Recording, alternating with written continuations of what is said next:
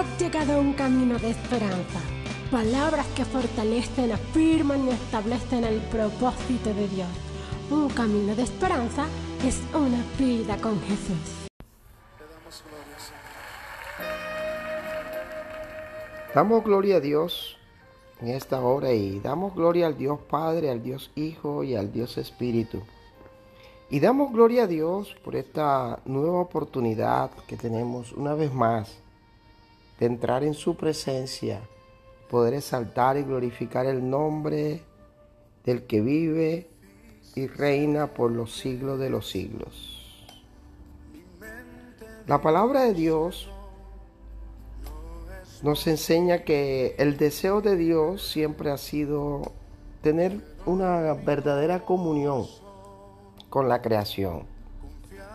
Y esta comunión Dios siempre la ha expresado a través del amor.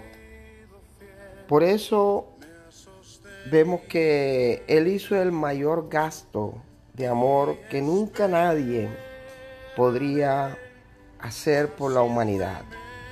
Y la palabra de Dios en Lucas, en el capítulo 9, en el verso 23, dice la palabra de Dios que dirigiéndose Jesús a todos declaró, si alguien quiere ser mi discípulo, que se niegue a sí mismo, lleve su cruz cada día y me siga. Si alguno quiere ser mi discípulo, esto se trata de querer ser. Cuando queremos ser, entonces tomamos decisiones que nos llevan a poder realizar lo que queremos. Pero para ser discípulo de Jesús, el primer requisito es negarnos a nosotros mismos. Y me gusta la versión TLA, dice, después Jesús le dijo a todos los que estaban allí, si alguno quiere ser mi discípulo, tiene que olvidarse de hacer lo que quiera. wow. Esto me gusta porque aquí en esta versión es más clara. Cuando tú quieres ser o pertenecer al reino de Dios, si tú quieres ser hijo de Dios, tienes que olvidarte de hacer lo que tú quieres. Porque siempre aprendimos que el hombre tiene libre albedrío y es una verdad bíblica. Pero el hombre tiene libre albedrío hasta que recibe a Cristo en su corazón. Cuando tú recibes a Cristo Jesús en tu corazón, tú le estás diciendo, ahora yo me olvido de hacer lo que yo quiera. Y te entrego a ti, Señor, autoridad, autonomía. Ahora ya no soy libre, soy esclavo de Cristo, dijo el apóstol Pablo preso en el Señor Jesús. y sigue diciendo esta versión, tiene que estar siempre dispuesto a morir. Mira, un discípulo, uno que quiere entrar en el reino, uno que quiere vivir con Cristo, tiene que estar dispuesto a morir y hacer lo que yo mando. Entonces, esto se trata de que cuando somos discípulos de Cristo, no hacemos nuestra voluntad. Hacemos la voluntad de aquel que nos sacó de las tinieblas a su luz admirable. Ya no se trata de lo que yo quiero, de lo que yo pienso. Ahora se trata de que ya no vivo yo, sino que Cristo, Cristo vive en mí y eso lo expresó el Señor a través de su amor en esa cruz. Como seres humanos, somos susceptibles de ser engañados con cosas que resultan fáciles, cosas que no requieren ningún esfuerzo de nuestra parte. Y por esta razón, muchas personas están hoy en serios problemas Deseamos tener la bendición de Dios, pero cuando Dios nos pide que hagamos algo para que recibamos ese gran beneficio, esa gran bendición, entonces ya comenzamos a dudar de nuestro deseo. La oportunidad de Dios para ser salvos está abierta. Está abierta sobre toda la humanidad. Escucha bien, la oportunidad de Dios para ser salvos está abierta. La puerta del arca está abierta. Dios ya cumplió. Cumplió todos los requisitos que eran necesarios para que el hombre reciba esa grande salvación. Solo queda que el hombre renuncie a esos deseos y a esos placeres temporales y a toda forma de vida que lo separa de Dios. ya el balón está de nuestra parte, de nuestro lado. Nuestra salvación depende de que tú renuncies a los placeres temporales y a toda forma de vida en el mundo que te separa de Dios.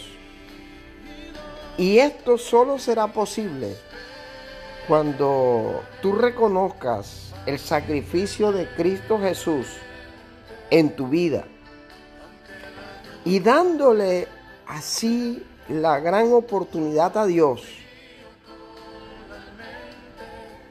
de que Él transforme, cambie tu vida. Porque Él te está llamando. Él te está llamando. Él está esperando que tú le des la oportunidad para Él cambiar tu destino, para cambiar tu vida, para enrutarte nuevamente al propósito original. Mira, el deseo pleno de Dios es que tengamos un encuentro con el autor y consumador de nuestra salvación. Esto es que tú y yo tengamos un encuentro con Jesús, el Hijo de Dios. Pero para esto, o para que esto sea posible, debemos tomar, debemos tomar una decisión en nuestra vida. Escucha bien, para que esto sea posible, tenemos que tomar una decisión. Y siempre será nuestra decisión. Esta decisión no es obligada. Esta decisión no es obligada. Es una decisión que tú debes tomar. Porque Dios nunca nos forzará a servirle, sino que siempre Él presenta, nos presentará la salvación como un regalo que está ahí, que está ahí, un regalo que está ahí para sus hijos, un regalo que Él hizo en esa cruz del Calvario. Esa sangre fue derramada para que todos aquellos que queramos entrar por la puerta, confesemos a Jesús como Rey, como Señor y como suficiente Salvador. Apocalipsis 3:20, el Señor dijo, he aquí yo estoy a la puerta y llamo. Si alguno oye mi voz, esto se trata de escuchar lo que Dios quiere. Esto se trata de nosotros determinarnos, abrir la puerta de nuestro corazón. ¿Para qué? Para que Cristo entre, para que Él reine en nuestras vidas. Pero mira, me gustó esta versión TLA. Yo te voy a dejar con esto. Después Jesús les dijo a todos los que estaban allí, aquella multitud que se reunió para escuchar a Jesús, si alguno quiere ser mi discípulo, tiene que olvidarse de hacer lo que quiera. ¿Sabe que esto es una de las cosas más difíciles que le cuesta al hombre? entregarle el control a Jesús de su vida. Tiene que estar siempre dispuesto a morir y hacer lo que Cristo te mande hacer. Si tú quieres ser parte del reino, tú quieres ser parte de los hijos de Dios, tú quieres entrar en ese propósito eterno, tienes que estar siempre dispuesto a morir, a morir a, a tus propósitos, a tu, a tu querer, a tus pensamientos y hacer lo que Cristo quiere que tú hagas.